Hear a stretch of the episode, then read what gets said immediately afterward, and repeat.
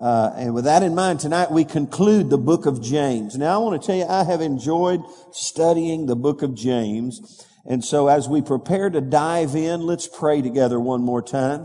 And if you got somebody close to you, uh, just lay your hand on their shoulder, take them by the hand, and let's just bless each other. Father, we thank you for the ministry of the word tonight. Let it bring forth much fruit in our lives. In Jesus' name.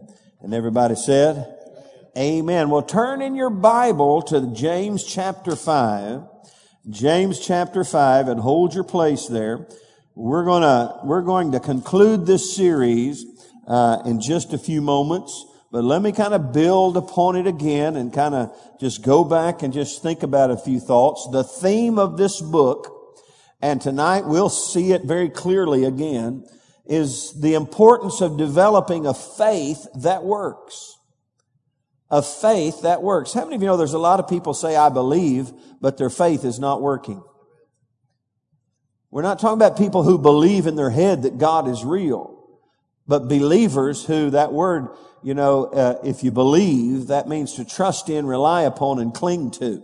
Everyone say to trust in, to rely upon, and cling to. Believers uh, should have a faith that works. If people say they love God and, but their faith is not working, uh, on any level, I would doubt the genuineness of their faith. Hello? Because there's a lot of religious people, but not, hey, how many of you know we're not talking about religion, we're talking about a relationship with Jesus Christ. And that requires faith. And so we've seen that throughout the book. And it's a faith that works not only for us or for you, but it works through you. See, that's the key. A faith that works for you and a faith that works through you. That's what James, Pastor James is endeavoring to get across to the church. In fact, we realized that the church had gotten a little, a little, uh, worldly minded, if you will. And so because of that, James wrote this letter. In fact, it's the first, uh, uh, inspired word. I think it's very interesting to me that God chose James, the little brother of Jesus, to be the first one to write a letter that became the inspired word of God. And so, uh, James' little brother Jesus became the pastor of the church. If you remember, James did not believe that, necessarily believe that Jesus was the Son of God, uh, until after the resurrection. And uh, if you go to 1 Corinthians 15, you re- it's revealed that the resurrected Christ spent quality time with his little brother James. How many of you know the resurrection changes everything? I said the resurrection changes everything. And it changed everything in James' life. In fact, if you were go back to the first, look what James says at the beginning of the letter. James, a bondservant of God and of the Lord Jesus Christ. There's no mention that he's James' little brother or Jesus' little brother. You know, the tendency would be to, to validate our identity James, bondservant of God, little brother of Jesus Christ, the Lord of glory. Uh, but hey, he realized, hey, Jesus was not his brother. Uh, Jesus was his Lord. And so everything changed, changed for James. And he quickly became the pastor of the, the first century church there in Acts. Uh, he became very active in pastoral ministry. And then he writes this letter to the churches that, uh, that had been birthed, if you will, through the scattering of the saints because of persecution. He says to the saints that are scattered, scattered throughout, let's see what he says, uh, uh, to the tribes which are scattered abroad. So they were just scattered everywhere. And James, there, who undoubtedly was their pastor at one time, is still their pastor in a sense. It's almost like there was satellite churches, if you will. We use that term today. They didn't know what a satellite was back then, but uh, you get the concept. You know, uh, uh, uh, just churches in other locations, and undoubtedly he had apostolic, pastoral. Uh, governance and insight to their life. And he writes this letter, and it is, how stout is this letter? It's what? Come on now, I said it's stouter than Nine acres of mowed garlic.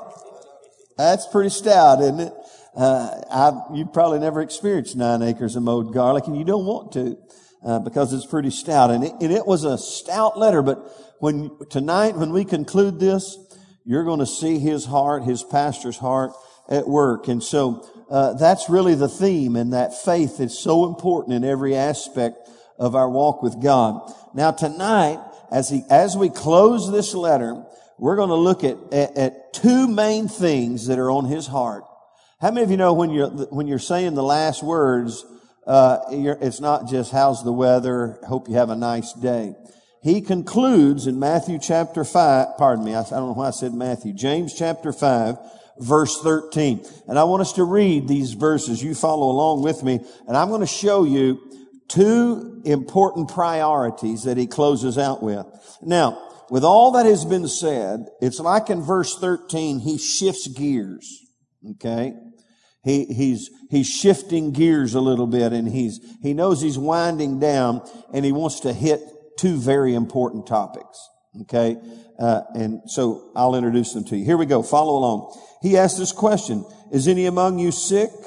Let him pray. Is anyone cheerful? Let him sing psalms. Is anyone among you sick? Did I say sick on the first verse? I, when I said it twice, I realized I didn't say suffering. I think I better start over. Is any among you suffering? Let him pray. Is anyone cheerful? Let him sing psalms. Is anyone among you sick? Let him call for the elders of the church and let them pray over him, anointing him with oil in the name of the Lord. And the prayer of faith will save the sick and the Lord will raise him up. And if he has committed sins, he will be forgiven. And some translations say, therefore confess your trespasses to one another and pray for one another that you may be healed. My particular New King James doesn't say therefore confess, but I think it's a good aspect that you could throw in. Therefore confess your trespasses to one another and pray for one another that you may be healed. The effective fervent prayer of a righteous man avails much. And then he gives an illustration. Elijah was a man with a nature like ours, and he prayed earnestly that it would not rain, and it did not rain on the land for three years and six months. He prayed again, and the heaven gave rain, and the earth produced its fruit. And then he shifts gears again.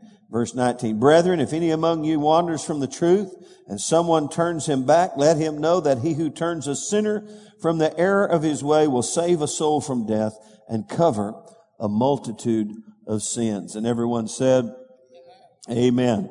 Two important priorities that James finishes this letter to this church are these churches that were scattered abroad. And the first one is this. Now, in the context of this letter, a faith that works, a faith that works not only for you, but through you. He, he ends with two elements that are vital uh, uh, uh, parts of someone's life, a believer's life, who's walking in faith and has a faith working for them and through them. And that is this. The first one is the priority of prayer for the people of faith. In fact, uh, the, these last few verses, let's see, from verse 13 all the way through 18, each verse deals with prayer. He's closing out with an important priority for men and women of faith. And let me just say, and we'll see as he reads through this, if we're going to walk by faith, if we're going to be men and women of faith, if we're going to have a faith that works not only for us, but through us, it's going to do so by the power of prayer operating in our life. Could I get a better amen? And so this just, this just stirred my heart uh, all over again at the place of prayer as I began to realize Pastor James may be saying the last words he'll ever say to these people. And he says, hey, if you're going, basically, here's pa- Pastor Sam's par- paraphrase. Hey, if you're going to be men and women of faith, if you're going to have a faith that works for you and through you, you got to be a people who plug into the priority of prayer in their life. And we'll see that here. Uh, and in fact, uh, I've, I've been reading a little bit of history that was written in the second century. In fact, I've got, if we have time tonight, I'm going to read you some history uh, that that that is the history of James' last hours of his life. Uh, but there's a there's a historian. I think he, he lived in the second century. I think his name is I could you you Eusebius or something like that. I, I I dare not try to pronounce it. I, Eusebius or something. He's a it, there's he wrote history. He was a Christian historian, and this is what he said about James. Now this is not Bible. I'm not reading the Bible here, but it's a quote from history. Someone who's giving the history of the church and who's mentioning Pastor James. In fact, uh, his name, they gave him name, what was his name? Uh, uh, James, they gave him a, I can't remember. I'll, I'll look that up and let, let you know. They had a little name for him. James the, not the great, but I can't remember what they called him, but the, they, the, he, his person made a huge impact and his prayer life made a huge impact. Here's what this historian said about James. His knees grew hard like camels because of his constant worship of God, kneeling and asking forgiveness for his people. Now that's a historical statement from someone who's giving us a history of Pastor James. Now that says a whole lot about this guy. It says he was a praying man, so much that his knees became like camel's knees, and he was worship, he was a worshiper of God, but he was always praying for the people. Now how many of you know that's the heart of a pastor? That's what convicted me. I went, ah, yeah, yeah, yeah, yeah. You know, as a pastor, I go, oh, you know, I, I'd like to, I'd like to spank a few of God's people. I'd like to, you know, I'd like to rebuke a few of God's people. And he did all that. But the heart of his life, at the close of this book, he gets us back to the priority of prayer. And from history, we know that he practiced what he preached. And his heart was for other people. And we'll see that tonight. And so here he jumps in. This is where he shifts gears. And I want you to see that he says, is any among you suffering? Let him do what? Let him do what? Now, what do people normally do when they go through suffering? I mean, let's just talk out loud. Uh, when you suffer, what are some, what's some adjectives of people who suffer? What, come on, just help me. Complaining. What else? Blaming others. What else? Come on, it's group participation. Crying. Other thoughts. Suffer.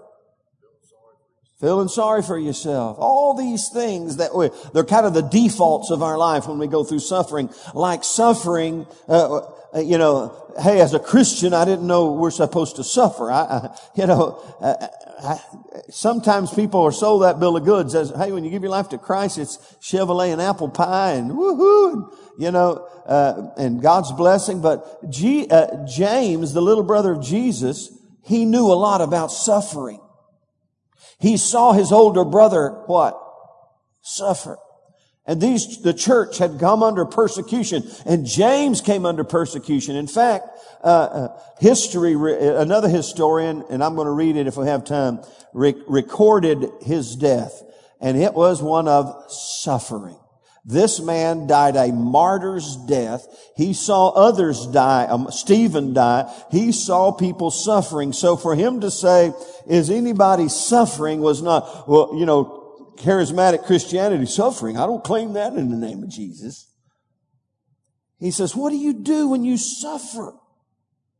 You pray. This ought to be the default of our life. When we go through the traumas of life, the default of our life should not be complaining, blaming, and all these things that are the default of our life. The default of our life should be one of prayer. If anyone's suffering, let him pray. I think of Jesus. How many of you know Jesus suffered? In fact, Matthew, Mark, Luke, and uh, Matthew, Mark, and Luke all record Jesus in the garden in his moment of greatest suffering prior to and I'm not sure which was harder. The, the suffering of, of facing this crucifixion, because how many of you know, even though he was all God, he was all man. And pain is still pain. And you know what he went, in Matthew, I think 26 says he went before the Lord. He tried to get his disciples to go with him and he prayed three times, if it's possible, uh, let this cup pass from me. You remember? And what were the disciples doing the whole time? They're sleeping. How many of you know sometimes in your suffering, your best friends will forsake you? That's why, that's why when you're suffering, the first thing you do is, come on, say it out loud. The first thing you do is pray. Now we thank God for people who will help us, but sometimes people don't help us. Sometimes people don't understand. So, so the default of our life as people of faith, who faith is going to work for us and through us, hey, we pray. And Jesus there in the garden, going through suffering, Luke, I think, no, it might have been Mark, uh, his account said he suffered, his sweat was as great drops of blood. That's an actual physiological reaction to intense pressure and pain and suffering in someone's life. And Jesus got to that point. Interesting little side note. Three of the gospels record what he prayed, but none of them were there. They were all asleep.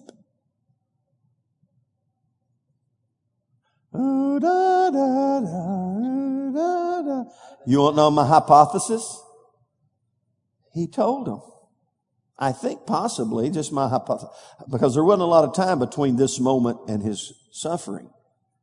I got a feeling the resurrected Christ revealed the price he paid there. And that was, four, was it 40 days of intense discipleship training prior to his uh, ascension to the Father. Uh, it's just my, uh, three of the four record it very clearly, but none of them were there. Just an interesting thought. I'd never thought of it before until I thought of it. Uh, and so, so he made sure they understood the intense uh, suffering he went through. But understand, we as people of faith, uh, our our suffering uh, should always lead us to the place of praying. And here's what praying does: praying in the midst in the midst of suffering moves us into the will of God rather than out of the will of God. What was Jesus praying? If it's possible, let this cup pass from me. Nevertheless, not my will, but your will be done. And so you got to understand suffering can, you know, you know, a lot of people suffering can make them bitter and mean. You ever met anybody who's suffering? It's kind of like the dog hitting the road. He's not dead. He can't move. And you try to help him. What does he do? you know, good Lord, I'm trying to help you. But Jesus prayed and it moved him into the will of God. In fact, uh, uh, after that time of prayer, that time of suffering in the garden, uh, if you remember, uh, here come his accusers to take him. Uh, I think this is Luke records this. I love this story. Peter, how many of you know? I love Peter. This is before he denied the Lord. Here they come to get him, and Peter has a sword, and Peter takes a whack at one of them, and, he, and you know he's not going for the ear. He's just a bad swordsman. Cut off his ear. Am I right? I mean, you think Peter said, I'm cutting your ear off right now. I know he, he was going for something more than the ear. He just got the ear. I just love that. You got to put yourself there. And Jesus rebukes him and of course heals the guy. Uh, and then he says, don't you understand? Oh, go back to the garden. What did he say? If it's possible, let this cup pass from me. You know what he tells Peter right here? Don't you know I've got to drink the cup? How many of you know he had resigned himself? Hey, here comes Peter trying to defend. No, no, no, no. I got this settled. I got to drink this cup. That prayer time and time of suffering moved him definitively into God's will for his life. How many of you get that? Ooh, that just blesses me. Now, understand what it said. And, and here's the thing we need to learn about whether we're suffering or as we'll see in a moment, cheerful. We have the responsibility of engaging God in our behalf. If any among you is suffering, what does he do? Let him pray. Now we'll learn that it's good that other people pray for us in a moment. But let me tell you something. If you're going to be a man or a woman of faith, that faith works through you and, and, and works for you and through you, you got to understand that, hey, in times of struggle, in times of suffering, it's time to engage God at the place of prayer and, and move me further into God's will and plan for my life rather than allow this suffering, this trauma, this pain, or this agony, or whatever it is we're going through to move me away from God's purpose and plan for my life. Everyone say, if you're suffering, let him pray. And then, then he goes to the other side of the coin. Now we're talking about the priority of prayer in the man and woman of faith's life. He said, if you're suffering, let him pray. And then he goes to the other side of the emotional, uh, you know, uh, spectrum. He said, is anyone cheerful? Let him sing psalms. In other words, many, let me just say it this way. How many of you know praise and thanksgiving are a key element of prayer in our life? He's talking about prayer right here. In fact, Did you know prayer is the doorway into the presence of God for our life? And the, and the doorway of prayer into the presence of God? Uh, what did Jesus teach us in Matthew 6? Our Father which art in heaven, what? Hallowed be thy name. That's the doorway. Praise and worship is the doorway into the presence of God. So here, catch this. Whether you're suffering or cheerful, a man or woman of faith must engage God at the place of prayer. Did you get that? If you got that, say amen. In other words, prayer is not just for the suffering times. How many of you know that's where most people's prayer life heats up? When you're cheerful, hey, let's go to Slotsky's. My Lord. But no, hey, if you're happy, Give God the glory and the credit and stay connected at the place of prayer. In fact, I love what Paul said in Philippians 4, 6. He said this, be anxious for nothing. Now, everybody ought to memorize this verse. Be anxious for nothing, but in everything by prayer and thanksgiving, prayer and supplication with thanksgiving let your requests be made known to God. In other words, prayer and thanksgiving and praise, that's just a part of praying. So here we find, here we find Pastor James, oh camel knees, who prayed so much and worshiped God so much that, that he had camel knees, knees like camels, and always asking forgiveness for the people. That's, and for you that came in late, that's what historians said about him, that his knees were like camels because he was always praying. So he comes to the close of this book and he says, listen, men and women of faith, hey, hey if you're going to, if you're going to get,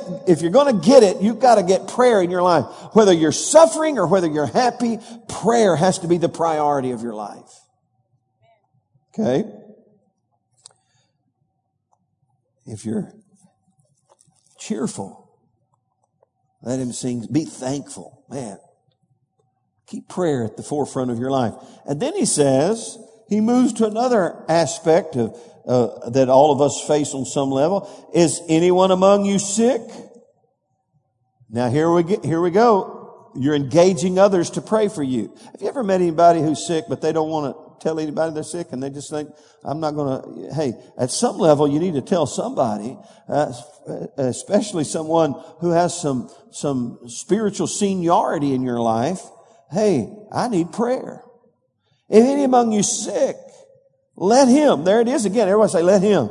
See, we have responsibility of engaging God at the place of prayer and engaging others in our behalf at the place of prayer. Amen. How many of you know the elders of the church don't get this by osmosis. They don't get this by tele, tele what is it? Tele, telepathy? I started to say telepathy. telepathy. They don't get it. I don't get it home and all, all of a sudden go, oh, Amanda's got a cold. Pray for her. I, I don't get it. I don't do it that way. So you understand what he's saying. Listen, you've got to stay engaged. It doesn't matter if you're, if you're suffering or cheerful or sick, wherever you are, you've got to engage God and engage the people of God at the place of prayer. Prayer changes everything. Amen. So let's kind of walk through this, this descriptive. He said, let him call for the elders of the church and let them pray over him. What do they do? They anoint him with oil in the name of the Lord. Now, I love this. They'll anoint with oil. You know, there's no, there's, some people say, well, there was medicinal value back then in the anointing of oil in, in, in the oil. Possibly, but not probably. Uh, for us, and most certainly I believe in this case, it, it's a, it's, it's the picture's worth a thousand words. And how many of you know the oil represents the anointing of the Holy Spirit in our life? And what's he saying here? Hey, you find somebody and let them, elder in the church, let them anoint you with oil and, and, and present for you a picture of the power of the Holy Spirit in your life and on your life. Because that's where, in fact, look what he says. Uh, it says, and the prayer of faith will save the sick and who's going to raise him up? The Lord will raise him up. Understand something. The oil did not heal, right? The elder did not heal. Who healed? The Lord. The elder had faith And without faith, it's impossible to please God, but the healing comes from God. This is just directives on how to get you to a place of healing in your life. It says, uh, let them anoint him with oil. Let, hey, it's just, let, let's, let's invite the presence of the Holy Spirit into our midst. If we're sick, we need the Holy Ghost in our life. Amen. That's just a simplistic perspective. And then he says the prayer of faith. I've always said this. There's two different, there's two kind of prayer, war, prayer, there's prayer warriors and prayer worriers. There's not much difference in spelling, but a whole lot of difference when it comes to results. And what's he, what he's saying here, you find you a prayer warrior.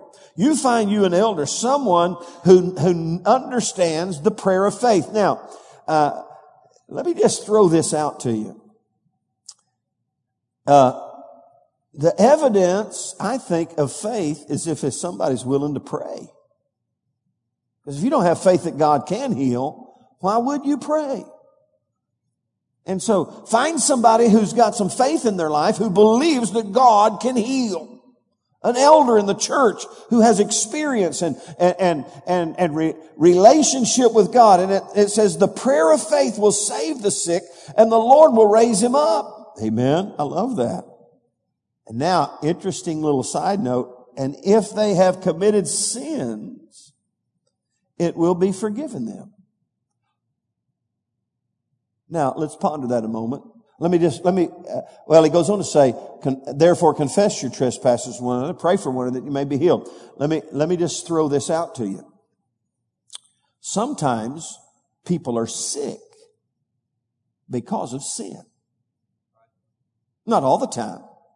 Aren't you glad? Now, I've met people who believe that if you're sick, you've got to be sin in your life somewhere.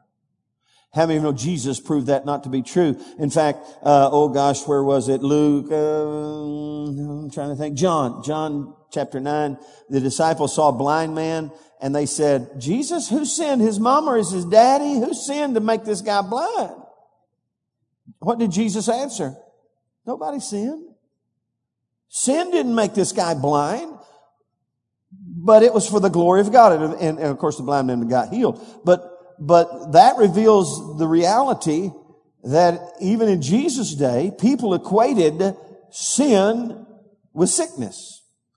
And I think that, and let me just throw this out to you. If, we're going to see this in two places tonight. If you become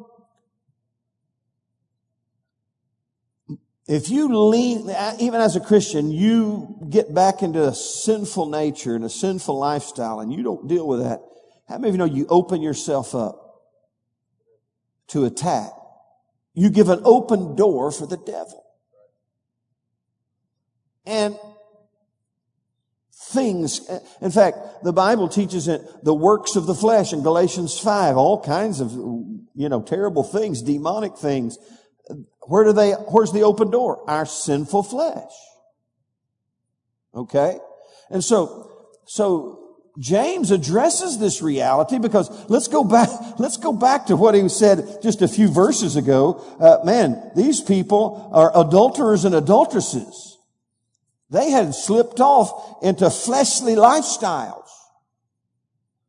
And so I think partly why he throws this in is because undoubtedly the church had got into some sinful uh, lifestyle and, and it had an, it made itself manifest in people's sickness. And he says, listen, men and women of faith, if you're going to live a life of faith that where faith works for you and through you, you've got to engage God at the place of prayer. And oh, by the way, if you if you're, if sin has, is a part of the equation of your sickness, uh, guess what? This prayer life and what you do here can, can deal with that thing, the root of the fruit.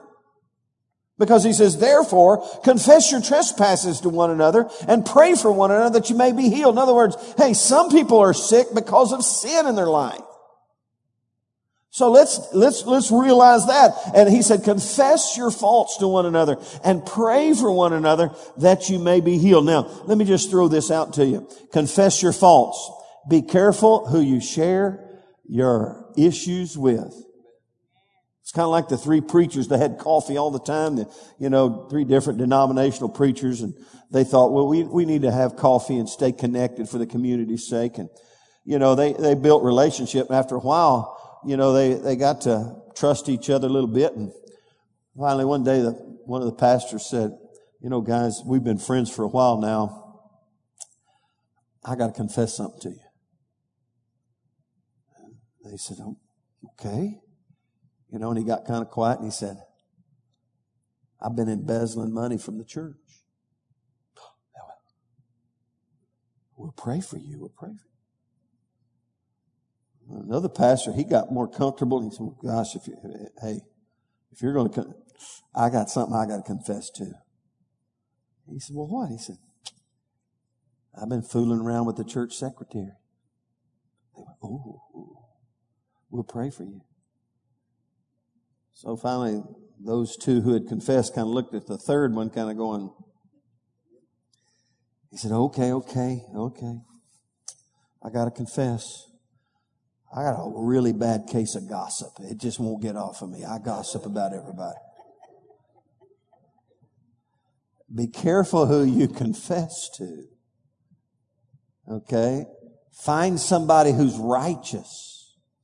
Find some spiritual seniority in your life and confess your trespasses to one another. And what do you do? You pray for one another. Hey, what, what's he saying? Listen, Pastor James is going. Hey, if you're suffering, you gotta pray. If you're happy, you gotta pray. If you're sick, you gotta get somebody to pray for you and pray together. And oh, and by the way, if sin got in the game, let's pray for one another. Let's get this fixed. I'm preaching instead of teaching. I'm sorry. Because he says the effectual fervent prayer, I love this, of a righteous man does what? It avails much. That word effective or effectual fervent prayer, the root is, uh, that effective means, uh, it's where we get the word energy. An energetic, fervent prayer. In fact, other passages of the word fervent, uh, uh the root, root meaning means hot to the point of boiling. We're talking about prayer power. We're talking about somebody, and this is this, now this convicted me because as a pastor sometimes, how many of you ever done this? Somebody said, would you pray for me? I've got this. And you go, well, let's pray together. Hallelujah. Lord, we just thank you, Jesus, for this touching them in Jesus' name, you know, whatever. And we go through the motions when someone's life is on the line and we pray some kind of man be, be blessed, guide it and hide it kind of prayer instead of just kick into high gear and go. And let me just say, let me throw that. See I'm getting excited. It's the last. I love the word of God. In the church, there should be people who have so engaged God in their life that their, their prayer life is heated up. And their prayer life is effectual and fervent. Not somebody who's milk toast. Well, Lord, if it be your will. Let me tell you something. People get on to the faith camp and I'm not a, uh, in the, in the strict sense, I'm not a, a, a I don't, I'm getting off too deep right here. I'm, I'm a man of faith, but there's certain theology that I don't adhere to. But let me tell you something. If, if I ever get sick, in a bad kind of way. I'm calling every faith person on planet earth that I know to pray these fervent prayers over my life because I know the effectual fervent prayer of a righteous man who knows how to pray a prayer of faith will save the sick and the Lord will raise him up. I want to find somebody who can engage God. And I got convicted this afternoon going, Lord, forgive me when I pray for people that I don't engage you at the place of faith and heat up my spiritual prayer life for their sake. The effectual fervent prayer of a righteous man avails much. Everyone say avails much. I love this word avails. It means can do. Now let me throw that in. The, the effectual fervent prayer of a righteous man can do much. Now, then he gives an illustration. Elijah was a man just like us, a nature like ours. And he prayed earnestly. There's that effectual fervent prayer that it would not rain and it did not rain on the land for three years and six months. And he prayed again and the heaven gave rain and the earth produced its fruit. You know what he's saying? Hey, he's just like us, but he engaged God at the place of prayer. And if you're sick, find somebody who can engage God at the place of prayer. Yeah, hey, listen, I, I know people who have fought cancer and won, And, and I know one particular lady by the name of Mary Ellison who's in heaven today, but uh, it, she didn't die of cancer. She got breast cancer and had radical surgery, had all kinds of treatments back. This was probably what, 15 years ago or more. Uh, I can't remember even longer than that. But I'm telling you, she was a woman of faith. And I'd say, Mary, how you doing? She said, I'm healed and made whole in the name of Jesus. I'm telling you, you better not get around her and moan and complain. Uh, she surrounded herself with people of faith in her life. And I thought, Lord, I can't pray no man. I can't pray no, if it be thy will, Lord, heal Mary. I got to heat it up in her behalf. And, and we did and she did. And she was a woman of faith. And hey, she kicked the big C and she lived a long time on the earth. Uh, and she was a woman of faith. And I, it's amazing. She was kind of a woman that get, get under your skin a little bit. She was always kind of, whoo, wow. But man, I'm telling you, when I saw her face cancer face to face with faith in her heart and, and the positive word of God in her, on her lips, I said, man, that's who I want to be like. I want to be like Mary. Amen. And so here, Pastor James is saying, hey, if you're sick, if you're cheerful, if you're suffering, engage God at the place of prayer. And find people who have a can do kind of attitude. That effectual, fervent prayer. That energetic prayer that avails much. Just like Elijah, who prayed earnestly that it wouldn't rain. And so that was priority. That was priority number one. James, on his last few words to this church, if you're going to be a man or woman of faith where faith works through you and works for you and through you, you gotta engage God, the priority of prayer. It's gotta be the default of your life. Now, now, if you don't get anything, this is not in your notes. If you don't get anything, prayer should be the default mode of our life. If we're sick, cheerful, suffering, default, pray. Whoo. Amen. Hallelujah. Jesus taught this, by the way. He said, you got to have faith. If you see the mountain needs to be moved in your life, you pray, have faith. Without prayer and faith, no working. You can spit at it, confess it, be mad at it, rebuke it, but if you don't pray in faith, nothing's changing in your life. And if you're going to be men and women of faith, engage God at the place of prayer.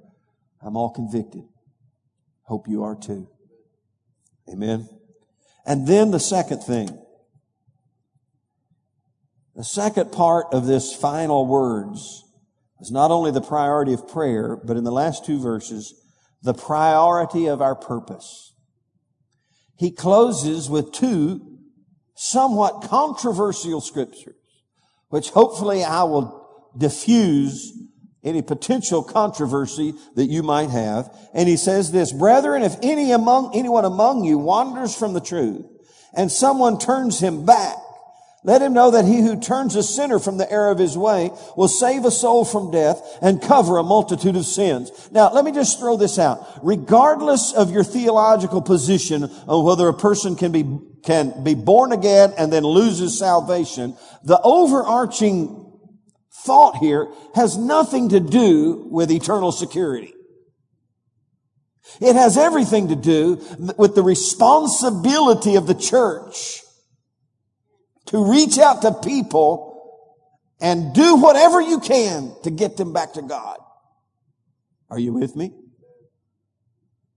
And that's our prior, prior our, that's our primary purpose in life. So, hey, Pastor James is closing. Hey, if you're going to be a man or woman of faith where faith works for you and through you, you got to engage God at the place of prayer. It's got to be the default of your life. And number two, you got to get back to the primary purpose of your life. What had happened to the churches? They had got off and gotten fat and sassy and happy and, and, and, and lost the cutting edge of their eternal purpose. And hey, it, it, applies to our culture today because understand something. People look for churches like they're looking for restaurants. What, what fits me? What helps me? What that, and it's me, me, me, me, me, me, me. It's all about me and, and has very little to do with others.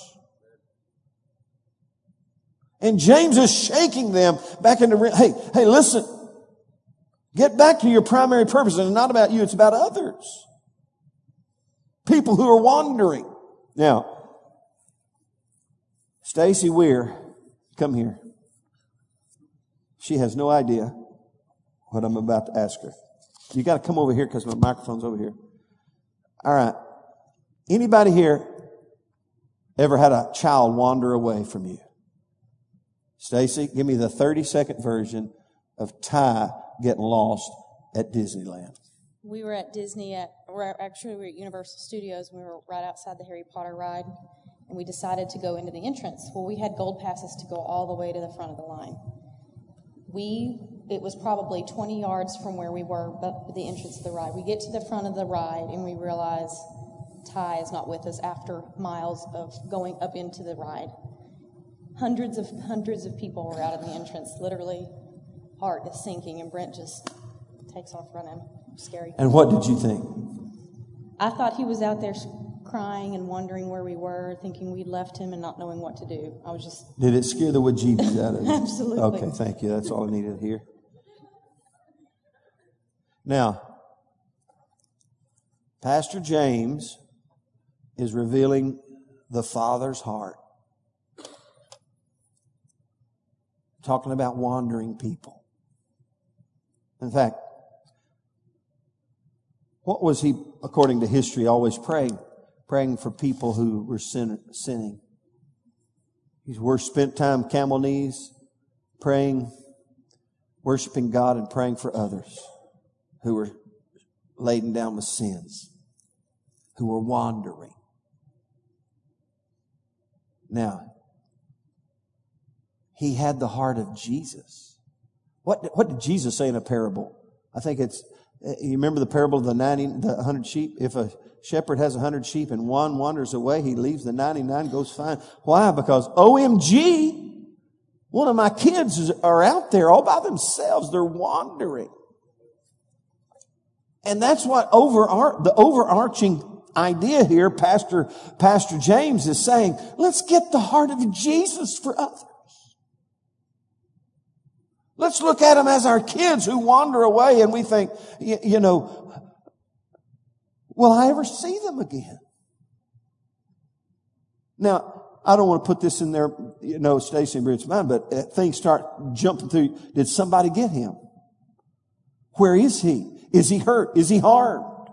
Is somebody harmed? I mean, just, what's going on with this wandering child? Where he is? Oh, I'm telling you, there's a panic that sets over a parent when they lose their kids. And that's what Pastor James is trying to get into our heart. It has very little to do with your, with your theology and everything to do with, with your heart towards others. Okay? He's revealing, in fact, he wants us to have the heart of Jesus. He said, hey, hey, men of faith, women of faith, you gotta have the heart of Jesus for others. And if they wander, go get them. Because if you get him, you can save a sinner. He turns a sinner from the error of his way and will save a soul from death and cover a multitude of sins. Wow. So that's the big part. Now, let me just, let me just break it down into two potential thoughts of who these people might be. These wanderers. Okay. Some say they're not true believers people who wander because, you know, it says you save a soul from death and cover a multitude of sins. And there's some validity and some reality to this. And what, what, what this potential position, theological position says that James was doing. There are those among you whose faith never really took root and never really grew. And as a result, they are still in their sin and they need to turn back from the error of their way.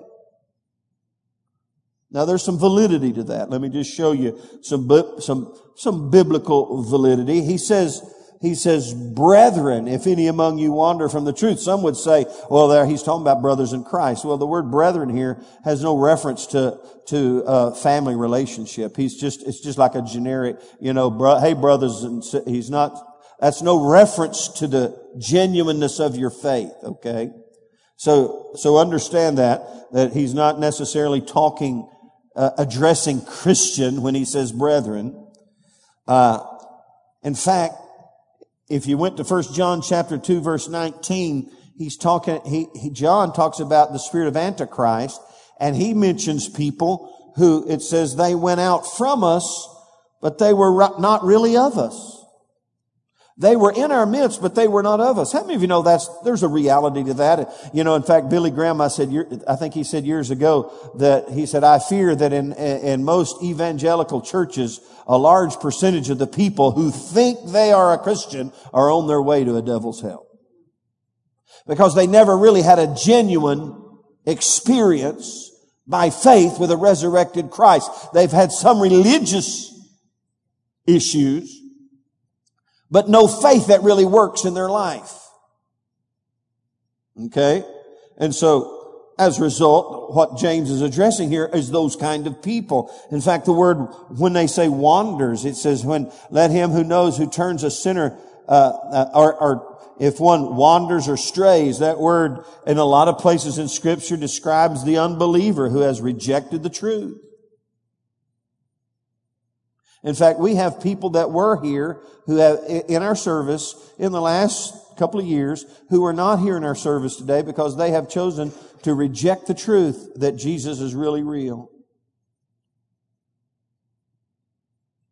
And, and, and James is saying, go get those people. Because if you do, you, you can turn, turn them around. Now, whether or not they, they were genuinely ever born again, this particular posture is, hey, Probably not. In fact, one theologian said the word sinner, when you look up the word sinner, uh, where it says will save a sinner from the error of his way. In no other pa- passage, old and new, does that ever directed towards someone who is validated as a genuine believer. How many of you know we all are sinners? But from one theologian's study, I didn't validate this. I took his word for it. Uh, I just, hey, a, few. Romans chapter 5 verse 8 says we were all sinners before we gave our life to Christ. It's, it's a, it's a descriptive of an unregenerate man or un, unregenerate person. Uh, the woman uh, who was caught in adultery, she was defined as a sinner. So so some would say, you know, he, these people that, that, that are wandering, they never really, they never really had a genuine faith. So go get them and bring them if you can. And, and the reality is, from this particular position, wandering and straying is not a characteristic of a genuine Christian. It's just not. It's not the norm. I mean, once you're born again, somebody say, well, if you backslide, do you go to hell? I got a feeling most people who we'd say backslid never really front slid. That's kind of the position I'm addressing there. But then the other side of this thought is that they're wayward believers. Well, if they're wayward believers, then what does it mean that you save a soul from death and cover a multitude of sins? I don't, let's go back to where, where we were about sin and sickness. What can sin do? It can make you sick. Everybody say sin can make you sick.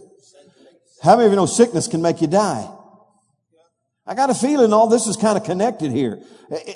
I don't know what was going on in these people's life, but there might have been some sinners kicking off because they let, how many of you know, hey, if you, if you get immoral and you contact a, a, a, sexually transmitted disease, you get AIDS, and, and you repent and get born again, uh, you may or may not get healed. In fact, did you know one of the, I'm, I'm, I'm backtracking. Did you know there's two erroneous mindsets about healing?